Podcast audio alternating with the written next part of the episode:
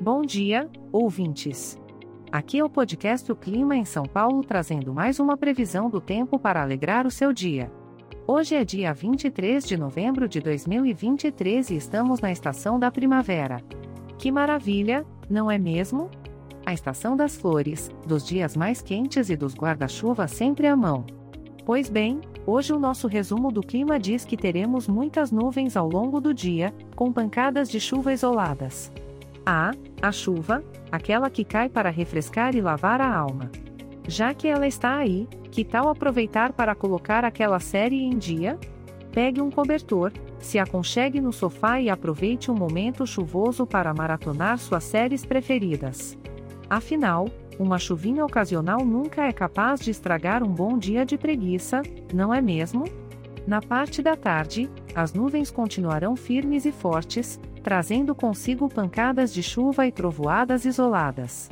Se não estiver chovendo muito forte, que tal aproveitar para colocar a playlist favorita no volume máximo e se aventurar em um karaokê particular? Solte a voz e divirta-se sem julgamentos. Afinal, ninguém está ouvindo, não é mesmo? E quando o sol se pôr e a noite chegar, a previsão é de céu nublado, com pancadas de chuva e trovoadas. Que tal aproveitar a chuva noturna para fazer um jantar especial? Chame alguém querido, coloque aqueles filmes românticos que você guardou para uma ocasião especial e se delicie com uma deliciosa refeição caseira. O clima chuvoso sempre traz um charme extra para qualquer encontro à luz de velas.